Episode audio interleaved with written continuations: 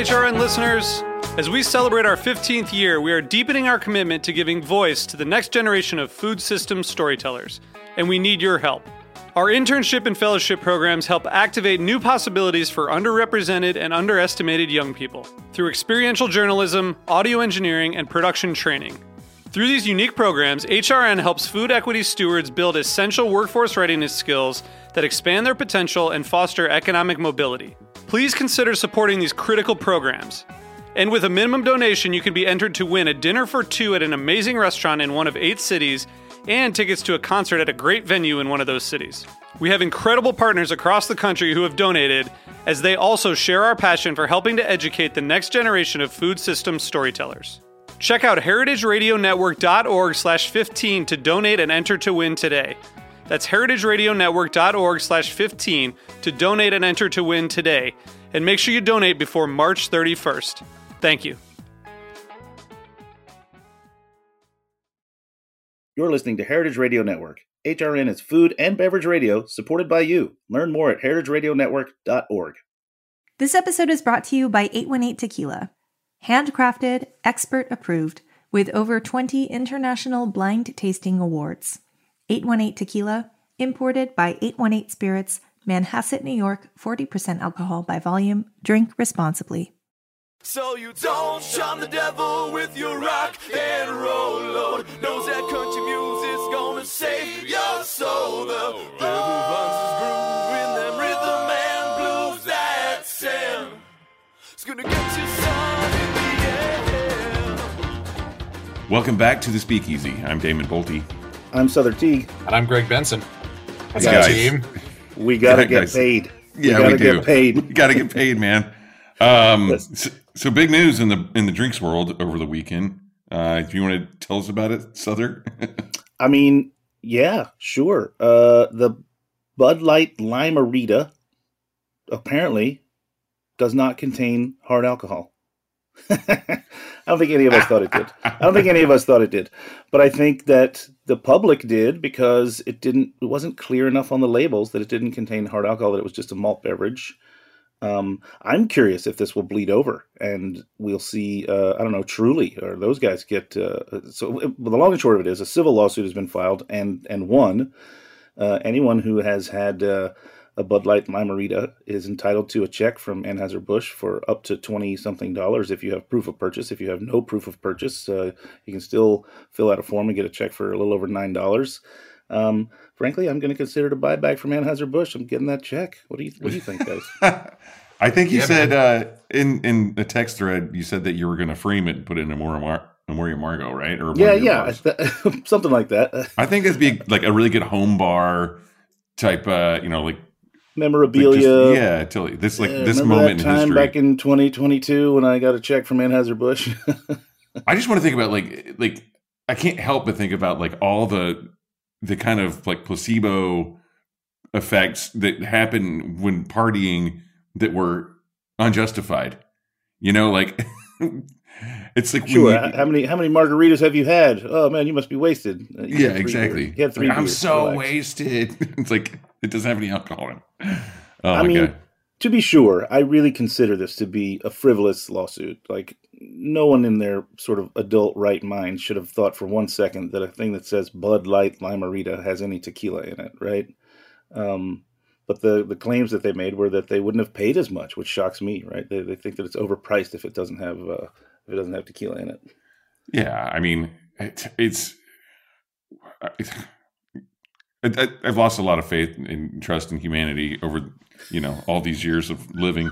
But um, but this one's just pretty. This is like some like Darwin Award level, you know, behavior.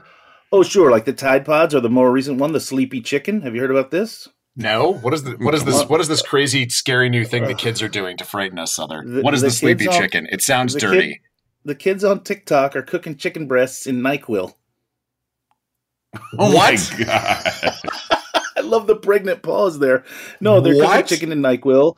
It comes out deeply, disturbingly purple, green. I don't know. I'm colorblind, but um, and then uh, uh, you know, no one's uh, surely, I hope anyway, no one that's making these videos is actually eating the stuff. But people then are going and making it on their own and eating the stuff. And the FDA has had to step forward and say something about it, just like they did with the Tide Pods. Um, yeah, yeah. Isn't Sleepy great. Chicken just a turkey? And I don't know. I'm old school, note- man. You know. On that note, Damon wins the day. um, so yeah, we we've gone through the Bud Light Lime-A-Rita controversy, and we somehow jumped ship into Sleepy Chicken. Um, but honestly, Greg, I feel like we should get the show on the road. Yes. Stay stay tuned for the public service announcement from NyQuil to not do this. Anything to get us to stop talking about this bullshit um, is totally welcome. Yeah. Yeah. But in the meantime, um, joining us in the studio today, we have uh, really excited about this one, the co-author of Black Mixcellence, a comprehensive guide to black miso- black mixology, uh, Tamika Hall. Tamika, how you doing? Hey guys, how are you? I'm well. I'm well. Listening Awesome. to this Lime-A-Rita story and thinking about all the people who drank like six and were stumbling all over it. That's pretty funny. Yeah, Yeah. get, get your what you check. were- We deserve recompense. Yes, all of us. It's it's open to anyone without proof of purchase, which is my favorite part. I, I don't I don't I've certainly never had one of these, nor have I ever bought one, so I don't have proof of purchase. But I'm getting Yeah, that check. It's also like you save the receipts. Like you're gonna like, what expense account are you like? What do you have to, to where you're saving Bud Light? Yeah, listen to your CPA guys. Save your Lime-A-Rita receipts. yeah, this just goes to show you could have made twenty two dollars and thirty seven cents. Yeah, I think I would be embarrassed to hold on to receipts like that. Anyway, Anyhow, Yeah, Tamika. So, uh, um, you just had an event right here in New York City. When did the book actually drop? I know that on Monday night you were at Porchlight with our uh, last week's guest, which was Samantha uh, Reiner, who's the GM over there. I'm sure you got to hang out with her on Monday. Um, when did the book drop? So the book finally dropped on July 26th. It had two date changes, which were super harrowing because we were trying to plan events and do things around Mhm. that, and then it kept getting moved and changed. Long story short, it dropped at the most perfect time. It was Great. the Tuesday at Tales. So I was actually in New Orleans for pub day at my first Tales of the Cocktail, and needless to say, it was a memory. Well, or or lack thereof, but it mm-hmm. was a really great way to bring in the, this type of book and be around mixologists and people who really understand the industry and could really appreciate the book. now, you say it was your first Tales of the Cocktail. The, the- tell us a little bit about your history so we can understand that. That sounds to me like you're not necessarily in the cocktail world until now. So early on, I did um, I was I did some freelance writing first, and I worked for bigger brands. I wrote spirited, I wrote spirit content, I wrote branded spirit content. I did a few like drink reviews and that type of stuff, and then I rolled into corporate marketing, which is a little different than freelance because you kind of have to do what the big brands tell you. So um, yeah, I kind of ventured into it that way. I did restaurant reviews, food reviews, drink reviews, favorite spirits. I went to events, I covered events. One most memorably was an Oculto launch that happened in Miami through Budweiser, like in 20, I want to say 14, where they had this big giant three day thing where they had a tequila infused beer. I don't know if you remember that. How timely But- to given our conversation. but yeah, it was that, and it was you know. So I've done a lot of stuff like that. Um, more closely, I've created online content for hospitality course with NYU and my old company, but I've always kind of had my hands in writing about food and drink related items, just not specifically cocktails. So um, we decided to do the book. Um, it was really based on cocktails, and then we kind of sprawled into history and here you have Black Mixcellence. Yeah, talk about the book a little bit. Like, sort of break it down for me. Like what you just said. Really, like what percentage of it is just sheerly cocktail, and what percentage is history, and how did you go about sort of digging up the, that information and compiling it into this book? So we have 20 featured mixologists that each contributed one to three recipes, and then Colin contributed his talented um, cocktails and recipes to fill in the rest. And then um, I decided that it would be good to give it some historical content just to give it some content Um, so I touched on things like Birdie Brown, Uncle Nearest, which people already were hearing about. It was really just a testament to what people were hearing. Some of the first Black mixologists in the industry, and most importantly, how Black mixologists were already performing a service industry. Like we were mandated doing this service years and years and years ago, and it wasn't called mixology, but a lot of us used it to create a lifestyle, to buy our freedom, and we're still making strides in the industry today. So just trying to shed light on that. So it's a little ode to history and a nod to the present and trailblazers that are coming up in the industry now. That's super interesting that you mentioned that the the the fact that it wasn't called mixology because I've always sort of had a really fraught relationship with that word because to me I don't know. There's something that's kind of icky and classist about it, right? Like, you know, it's like, oh, no, no, I'm not a bartender. I'm a mixologist. And it puts you in this sort of like rarefied company that a lot of people, a lot of, you know, not white, not male people don't have a much harder time, you know, getting acceptance in that field and getting, you know, the the accolades of like, oh yes, this person's doing a serious craft. So was that sort of on your mind? I mean, the word uh, mixology is in the the title. Is that was that something that was sort of on your mind as you were working on this book? So the funny thing is, as I interviewed some of the featured mixologists, a lot of them wanted to be some wanted to be called bartenders, others preferred mixologists, and so it was interesting to see the commentary around why I prefer mixologist or why I prefer bartender. Bartender to a lot of um, people held a more traditional, I guess, feel to the job. So it meant that they were really knowledgeable in their mixes and spirits and they knew their information versus mixologists were kind of deemed as like the kind of bartenders that blow bubbles and cocktails and don't really know how to mix drinks and everything is weird colors with glitter and flowered ice cubes kind of thing. So people didn't want to be associated with that. But I see mm-hmm. how the two it really is, I guess, how you see yourself in the industry. And so, yeah, it was interesting that the two names, and I'd be like, So you're a mixologist? No, I'm a bartender. I'd be like, Okay. So I'd be like, So you're a bartender? No, I'm a mixologist. And I was like, right. Okay. So I would just open and say,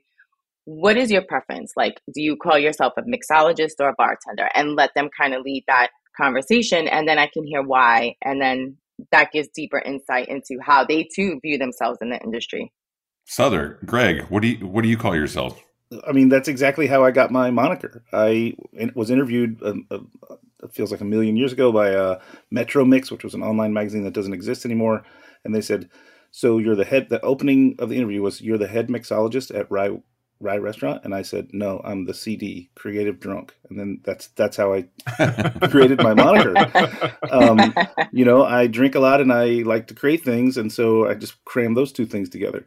But I, I certainly feel that I fall into the bartender category. I tend the bar. I serve people, not drinks. You know, I, I'm here for the people. If it weren't for the people being here, there's there's nothing for me to do. Yeah, and I, I think it's like also that. yeah. I, I mean, I now I call myself a daywalker. Like I think it would be it would be disingenuous of me to say that that I'm still a bartender because I you know I'm still taking those two weeks off in March of 2020 to flatten the curve. But I I only ever referred to myself as a mixologist one time.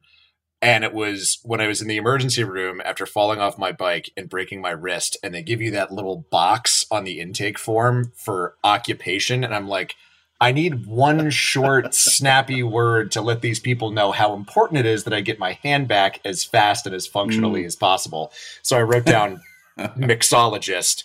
And right on cue, the person doing the intake, when she took my form, was like, Oh, you're a mixologist. Cool. And then she looked at me and just went, Ooh. Yeah. Oh. a lot of PT there. Uh, but, but, you know, I, I don't, as I just said, I don't really like the, the sort of, the way that calling yourself a mixologist can kind of put you up on a pedestal. And I never liked it, but now that I've done some more research and talked to um, Nicola Nice, who's been on the show a couple of times, who's incredible, um, and learned about how constantly throughout history, things that were manual labor and were unglamorous work, as soon as they became cool, they would be given a different name and taken over by white dudes who suddenly got all of the, you know, the applause and the praise and the mm-hmm. accolades for it. And, you know, it's like, oh no, no, it's not, it's not uh being a midwife, it's being a doula or whatever. Please excuse me if anyone listening to this is a midwife slash doula. I'm not really sure where the, the differentiation there is, but you sort of get my point. It's the same as being a Mhm. bartender versus being a mixologist. So that's kind of where I come on. Sure, Yep. sure. Uh, Or the dishwasher versus the underwater ceramics technician, Right. which which exists. That's out there. Damon, where do you fall on this? Uh, uh, on this, which side of the fence do you fall?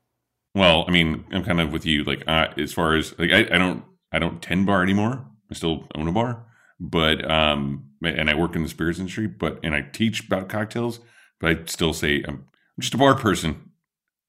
I don't tend bar. I'm, I'm, I'm a barman or a bar bartender or whatever you want to call it. You know, like Mhm. I like, I don't know. I kind of like, I, I lean towards yours, like your side of it, where it's like, you know, I serve people, I don't serve drinks. It's like I always say that a bar is only as good as the people who are in it, and Mhm. so you know that's kind of where I land with that. I, it and it sounds really pretentious when you say mixologist. I mean, but I think it's also a generational thing too, I do too. and yeah, and I'm older than everyone here, so except, except, except me.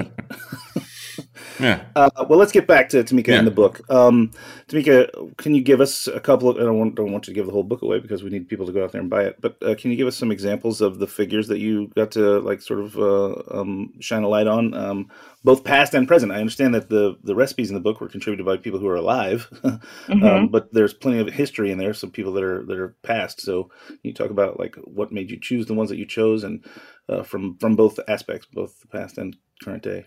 Um, so I, in digging and trying to find um, mixologists of present day, it was sort of like I went to a Black Restaurant Week. They were doing like a Maker's Mark competition, and that was the first time I'd ever seen so many Black Black mixologists in a competition. Normally, when I had done other work, it was Where a where, where dime was a that? dozen. So it was virtual because I want to say it was during the pandemic. So a lot Sure. of it was like on their Instagram feed, but it was just so many pictures of different mixologists. So now I start doing some digging, getting some homework. We did have a PR list and some people, uh, like a list from PR of things we could contact, but I kind of went with some of the mixologists that were actually doing things. So, for example, Tiffany Barriere is featured in the book, um, Vance Henderson, Glendon Hartley, Camille Wilson, who's the cocktail snob. It's a lot of people who right now um, are kind of moving and shaking in the industry. And then, of course, Colin, who has his footprint solidly planted in the industry right now, doing a lot of different things, has been doing a lot of different things. And he really brought um, his cocktail expertise to the book because I only drink the cocktails, I don't mix them. But now that I have the book, I can mix them. FYI. Cool. That's good. That's good, but it's not the fun part. The fun part's just the drinking. Right, right. Like wh- when I said I was always on the other side of the bar, I had no idea that bartenders, mixologists had so many stories and so many ways as to how they navigated through the industry. It was really intriguing to me. Like legit. Well, you have Yeah. to understand that generally, and I'm going to emphasize the word generally. Generally, when tending the bar, we're facing a room full of people who are we are actively inebriating, and yet we are not inebriated. So we are the the storytellers and the history keepers because we're the ones who are we're the ones who are looking at the whole room through a sober eye. That's that you're probably not probably, you're absolutely right. I can see where I've been on that side of history many times. Um Speak for yourself, Teague. I'm always wasted behind the bar. I said generally. Emphasis on Uh, but Yeah. But then Generally. going back in going back into history, there's Birdie Brown, who was a black woman who was making moonshine. There's Tom Bullock. There's quite a few people that people are kind of talking about, not talking about enough, and maybe you just need to know a little more. And while we didn't include all of history, it's really just a little kind of tip of the iceberg, and it, it encourages people to just learn more on their own. Yeah, I'd love to. I'd love to talk a little bit about because you know I'm I'm a history geek and I love this stuff, and I'd love to talk a little bit more about what it was like, sort of tracking these people down. You know, I mean, was it sort of this this you know because generally history is written by white guys and features a lot of white guys, so it's very very hard to sort of find the stories and the legends about these people, or was it like they were just lying there, you know, waiting for for someone to come along and, and write this book that they just sort of been we had the stories and it had sort of been glossed over a little bit. Well, you you had to do digging because the first thing I noticed is that there were a lot of similar stories, but the narrative was different, if that makes sense. So it was really tracking down the most consistent version of the story and then fact checking it before that. So there was a lot of that happening. There was also um, not enough information. And a lot of that comes from us not being able to read or write or document actual things. So just trying to get the most accurate version of the story and then fact checking it to make sure that's the most accurate version of the story and going with that. It's it seems to be the uh the general way we like you know like for I feel like for a long time a lot of people didn't realize that Tom Bullock was a person of color uh when, Mhm. when the book came out you know it like but I feel like these days we have so much so much great I mean it's a lot of internet work but uh you know it's like we're we're able to dig back through history it's like we keep finding older and older history of cocktail and spirits information and it's just kind of crazy like like almost every year it's like oh wait i thought the cocktail was invented in 1806 now it's 1795 now wait what Yeah. was it earlier you know so it's like and that's exactly the same here. Um and i love the fact that as you mentioned like i teach a lot of classes on cocktail history and uh, mainly these days on the subject of, of brandy. And the thing is it keeps going further back but then at the same time it's moving forward. So i love that you've featured a lot of this history but as you'd mentioned like people like camille and vance and miss frankie who are featured in this book you know it's like not just looking at the past but like taking it into the future and kind of shining a light on all of it together it's really cool Right. I, i've got Right. a digital copy a few months ago and i've been like scrolling through it and it's a great book i mean god there's so much information in here that just hasn't hasn't come to light ever in another cocktail book or book on the subject of alcohol in general. Oh, thank you. I think my favorite was actually tracking rum Yeah. and seeing and seeing the history of rum, where it came from, the fact that slaves were probably harvesting a lot of the products, or even refining the process to how rum was even made. So that was all just super intriguing to me, and how our involvement in a lot of these things you would never hear. Like I never heard of it, any of it. hmm Yeah, I'm looking at that page right now, the dark and stormy history of Caribbean rum. Mm-hmm. Oh man. So And yeah, I think for a lot for a lot of us who grew up in in Caribbean and Latino homes, like rum was uh, is a staple. So knowing where it came from, how it came to be so important is kind of mind blowing. yeah. Well, this is cool. I mean, like, guys, did you get a copy of this book yet? I did not, uh, unless it's in my email somewhere that I haven't seen. Um, and I think you guys, I guys- had you intended know to go on Monday and pick up a copy uh, and see your face. Um, Oh, course I- right, right, right. Our yeah, but porch I- light. but I couldn't make it. Um, had to deal with the, Oh, the right. stupid flooding in my uh, my living room. Um, but uh, well, let's take a, if you guys if you guys can get me a shipping address, I'll make sure that you all have physical copies of the book. oh, that would be fantastic. No, cool. Um, but let's take a quick break and hear from our sponsors. We're going to come right back and keep talking to Tamika about Black Mixcellence. Uh, stay with us.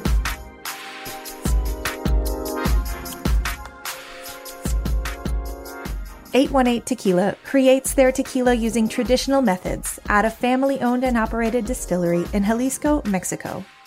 818 is created from fully matured blue agave from the Los Altos and Valles regions of tequila.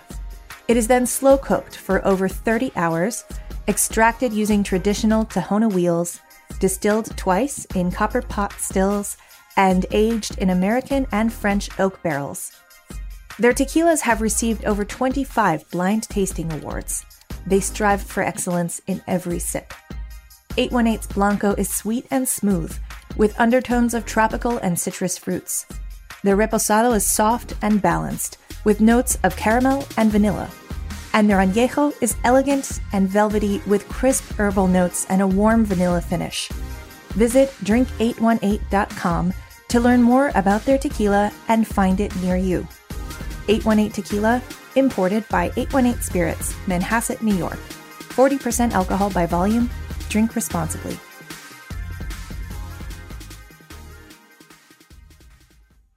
And we are back. You were listening to the Speakeasy here on Heritage Radio Network. Today we're talking with Tamika Hall, who is the co-author of Black Mixcellence. And we were talking a little bit about kind of the research process and the history in general, Tamika, that you were going through to write this book beforehand. But I'm super curious because uh, you know, I I, have, I haven't gotten my copy yet and I'm you know really excited about it.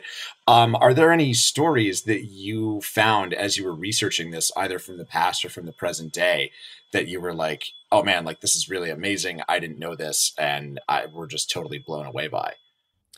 So I think for me, um, the most the the story that kind of had me like, oh shit, the most was the story of Birdie Brown and how she used to make um, moonshine during the pro- during Prohibition, and how she had her bed and breakfast, and sh- people were coming from all over the country to a get some illegal alcohol, but B, also just partake in her bed and breakfast homestead. So, in true Black woman fashion, she was multitasking, doing a lot of things. And that's kind of how she died. I don't want to say how it happened, but she died multitasking, trying to do many different things, including make her final batch of moonshine. I think I might see where this story Yeah. is going. Right. I have a feeling. Um, I mean, that's that's a, a heck of a story, and I'm excited to read about it. Um, right, but, any- a, but a woman who has established business that people are traveling to and is doing this illicit thing uh, to you know kind of move the needle forward in the in the spirits world. That's that's a pretty incredible story, just right there on its face. Right. And it, it's like you have to think a lot of the people who were involved in spirits or anything were men, mostly men. Mhm. So to have a woman that was doing such a thing and people were actually traveling to see her and get her product, I think that's pretty badass. So Where where think- was where geographically was her her, her bed and breakfast? uh, I want to say Montana. She had a homestead in Montana. I think it's specifically Fergus County. I mean, even that part seems I would not have guessed uh, just based on all that. I, I was thinking like you know somewhere in Appalachia or what have you. Yeah, so uh, out in Montana during Prohibition, a, a woman of color, uh, a woman of color, like two two two hurdles to overcome, uh, Mhm. has a business that that encourages people to travel all the way to see her. That's pretty Yep. incredible. Yeah, that's pretty cool. So I don't know if you know, there is a brand, um, Birdie Brown Plain Hooch, that is sold now. And the story is that it's created based off of what her recipe was. Not sure if that's all the way true, but that's the story of the brand. Uh, yeah, wow, never even heard of it. I'll definitely have to look it up and and look into it myself. So that I love that, right? I love when I'm uh, reading a book and then I'm compelled to go and take an action in you know outside the covers of the book. So I'll I'll check it out. Ha, Black Mixcellence at work. See, that's how it's supposed to work. And that's exactly Black excellence at work. That's Uh, exactly that's exactly the vibe that I want people to get. Like read the story. Maybe you didn't know something, but now it's going to prompt you to take a next step and either look for the brand or try to make the cocktail or dig more into the story or all those are those are CTAs that um unknown or unsaid CTAs that was really a focus when writing the book. Yeah, outstanding. Um, so that's a great example of someone from history. Um, do you have uh, an example you'd like to share with us? With someone who's uh, maybe still alive and, and kicking and in the book that you featured and shine some light on to, to bring that person up? I mean, Oh I my think we should talk about Colin because he couldn't make the show today. You know, like well, he there's couldn't make it, so he's out of the conversation. I Get mean, involved, jazz. bros. to me, Get Colin's involved, like bro. yeah, he, he didn't get he didn't get involved. Um, Y'all but, are gonna get y'all gonna get me in trouble. No, I mean, like to me, like Colin is the first. Brand, he was the first brand ambassador I ever met. Just like, oh, not not doesn't matter color specific or gender. He was the very first brand ambassador I ever met when he was mm-hmm. working with a luxury vodka brand back in the day, and he was mm-hmm. really like boots on the ground, like moving the needle on that. And then he ended up with Bacardi and like just kind of blew up from there, you know. But like he. he it was so inspirational to me and like it- like he's the reason why i became a brand ambassador because i was just like this is like the coolest dude i've ever met in my life and he's got the coolest job and he loves what he does like i I was like i want to do that but also Right. just as a mixologist like a modern mixologist this dude has like he's gotten like so many of the names that I wanted to use for cocktails. This guy's already he got he got there before me. Like um, I know that in like the the in like the intro or the forward, I think of the book, it talks about um, the first uh, kind of uh, notice of alcohol was uh, communion wine, right? And then uh, and that that's exactly the same for me. But uh, there's a cocktail called King James, like as in the King James version of the Bible. So I was just like, God, I always thought that'd be such a cool, cool name for a cocktail. But then also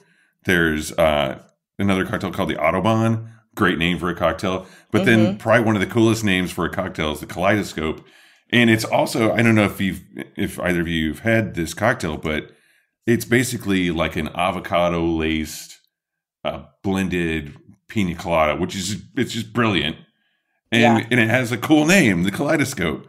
Yeah. And so like you know, it's just like these kinds of things. I'm like, I'm just like kind of mad at him, but like it's I'm happy that it's it was him. You know that like, um, plus, but plus he's there's- super charming and charismatic, and I don't no, know. I mean I'm I'm mad in a in a loving way. Um, I'm obviously not actually mad at him, but there's also like other. I mean, to me, he's one of the like premier mixologists of our time. He, Mhm. he just has been, you know. But there's like we mentioned before, there's so many other great drinks and great mixologists and bartenders mentioned in this book. I mean, there's um, God, there was one cocktail that I'm trying to remember which one it was. I don't want to waste our time me trying to remember, but I was just like this. Uh, no, it was the buzzword. Um, I can't remember who. So we actually we served the buzzword at Porch Light Bar the other day, Oh, and cool. buzzword was contributed by Vance Henderson. Yeah, love Vance, great guy. Vance is the best. Uh huh. and, And, that, to me, that's do you- like it's in the name. It should be like one of those viral cocktails, like a paper plane or a penicillin or a Oaxacan old fashioned. You know, it's like it's just set up to be buzzworthy. You know, like I think so anyway. so it's actually um, a marriage between two cocktails, but I don't want to tell that part of the story yet. But yeah, buzzword is marriage between bee's knees and last word. So if they had a baby, it would be a buzzword. Amazing. Yeah. Oh, I just got that. Oh man. Damn it! That's, that's, that's, pretty, that's pretty great. Portmanteau, that's pretty great. Um, well, since we are talking about Colin a little bit in, in his absence, we can probably poke fun of him, at him if we want. Um, how and how did the two of you connect and, and get this project off the ground?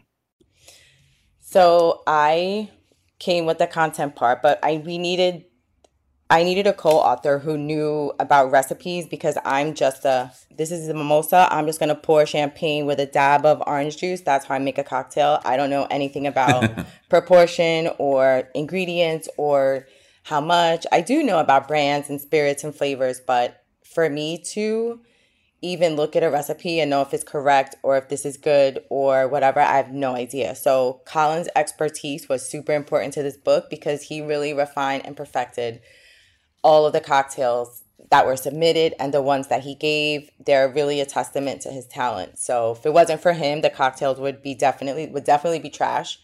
Um So, he was your he was your technical advisor, basically. Yes, hundred percent, hundred percent. And he was able to tell from a like real world perspective the movement of the mixology industry, how the industry has changed because he's been in it for so long. So he was able to provide that um, aspect as well from a real life POV. Yeah, I, I often talk about how um, maybe not my favorite uh, or best drink experience ever, but my best drinking experience ever was with Colin. Uh, we went to Duke's and had a martini together, and it was, uh, I think of it all the time. What a great time I had. Uh, just hanging out with him and having uh, Palazzi uh, make us a Duke's martini. It was incredible. He's such a charming and, and affecting character to be around. So Yes, he definitely brings the energy into the room. All, at all, it doesn't matter what the room is like before he came in. He's definitely gonna brighten it, and it's gonna leave. He, when he leaves, the energy remains. Yeah, yeah, hundred percent. sure. I'm sure. I'm sure he uh, imbued some of that energy into the book. And again, I can't wait to get a copy and drill through it. Uh, I'll dig through my emails and see if I got a digital copy in there somewhere that I didn't realize that I had. But I'm very excited to read the book. Sorry I couldn't see you on Monday night, um, but we're wishing you all the success uh, with this book.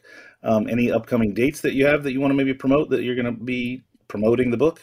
Um, I know we have some things coming down the pike, but I don't want to speak in them yet because they're not confirmed. So once they are confirmed and set in stone, I will definitely shoot you guys an email and you can share maybe on a at a later time, later show. Sure. But we would definitely love to have you. We'll make sure that you get the invites too, since we missed we missed you at Porchlight, so we can hang out, have a drink, get involved, all the things. Get involved. Get involved. Uh, love it. Um, and we will um, put in the show notes uh, uh, links to purchase the book, uh, and, uh, and and we hope we hope the sales go through the roof, and then hopefully that can be a follow up book. Yes. Ho- yes. Hopefully a part two to all of this. I mean, that's always the goal, especially with a book about history. There's more. There's always more history. Of And course, of course, keep, of keep course. go- keep going back. You know. Yep. yeah. Yep. Well, this has been awesome. I know that you're pressed for time, and uh, we just want to thank you for taking the time out today to be with us here on the show and talk about the book. And it's it's an awesome book. I've been able to flip through it a little bit, and uh, it's just it's like it's great to see the history, but it's also great to see so many friends with their Mhm. recipes here in the book, and it's just like I just makes me makes me miss everybody, and like Aww. you know and uh yeah so i i can't wait to uh can't wait to see you and colin and the rest of everyone else who's in this book uh and hopefully have a drink with them have the buzzword i mean damn it that's so good come on, come on, Vance. i love i love punny names and Yeah, jesus i was your favorite. right? Isn't that Yeah. isn't that super cool? Yeah. that's so perfect uh, Mhm. and last time i saw vance was like at camp runamok maybe four years ago so we're way overdue um but yeah i feel like i'm overdue t- for a drink with everyone I have to remember uh, that. I really my goal is to have like a Black Mixcellence meetup where the mixologists are there, their drinks are featured, the bar has all the ingredients to make all of their drinks, and we can just kind of go with it. Because some of them I haven't even met in person. I met a few at Tales, a few in New York, but I haven't met everyone in person yet because we did this during the pandemic. So Yeah, for sure. That makes a lot of sense. Um, but well, I mean, it's cool that this is all documented, at least, you know, like, so then you have a real extra reason to meet up with them and have a drink with them. Um, well, cool. That's it for the speakeasy this week. I want to thank you again, Tamika, and sorry, Colin, that you weren't on the show, but we'll catch up soon. And everyone check out Black Mixcellence. It's an awesome book, and it's out on, uh, what is it? Kingston Imperial is the yes, Kingston Imperial is the publisher, distributed Yeah. by Penguin Random House. Cool. Very cool. Awesome. Well, thanks again for being on the show. Uh, everyone, uh, it's great talking with you. And uh, get those checks from Budweiser Lime-A-Rita. Make sure you get those. um, and you can until get you can get your Lime-A-Rita check and put it towards your Black Mixcellence book. How about That's that? Exactly. right. It's a There you go. rebate. it's a rebate system. I love that. Oh my god! I'll help you forge a uh, a receipt if you need to to, to pay for extra. All right. Until next week, that's it for the Speakeasy. Check out more programs on Heritage Radio Network, and we'll see you then. Cheers. Cheers, Thanks, guys. guys. Thank you. Cheers. Thanks. Thank you. Cheers. So you don't shun the devil with your rock. The Speakeasy is powered by Simplecast. Thanks for listening to Heritage Radio Network. Food and drink radio supported by you. Keep in touch at heritageradionetwork.org slash subscribe. It's gonna get